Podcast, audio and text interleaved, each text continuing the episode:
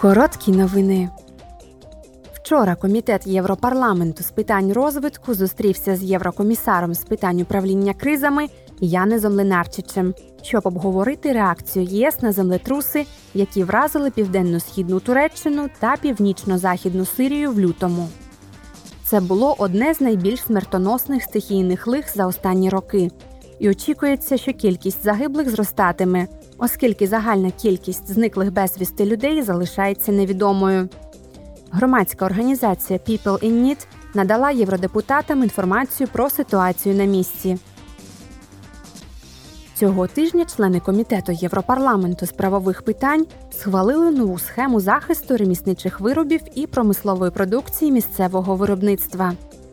Метою географічного зазначення товару є усунення прогалин між різними національними системами шляхом захисту таких товарів, як от ювелірні вироби, текстиль, скло та порцеляна як в ЄС, так і на міжнародному рівні.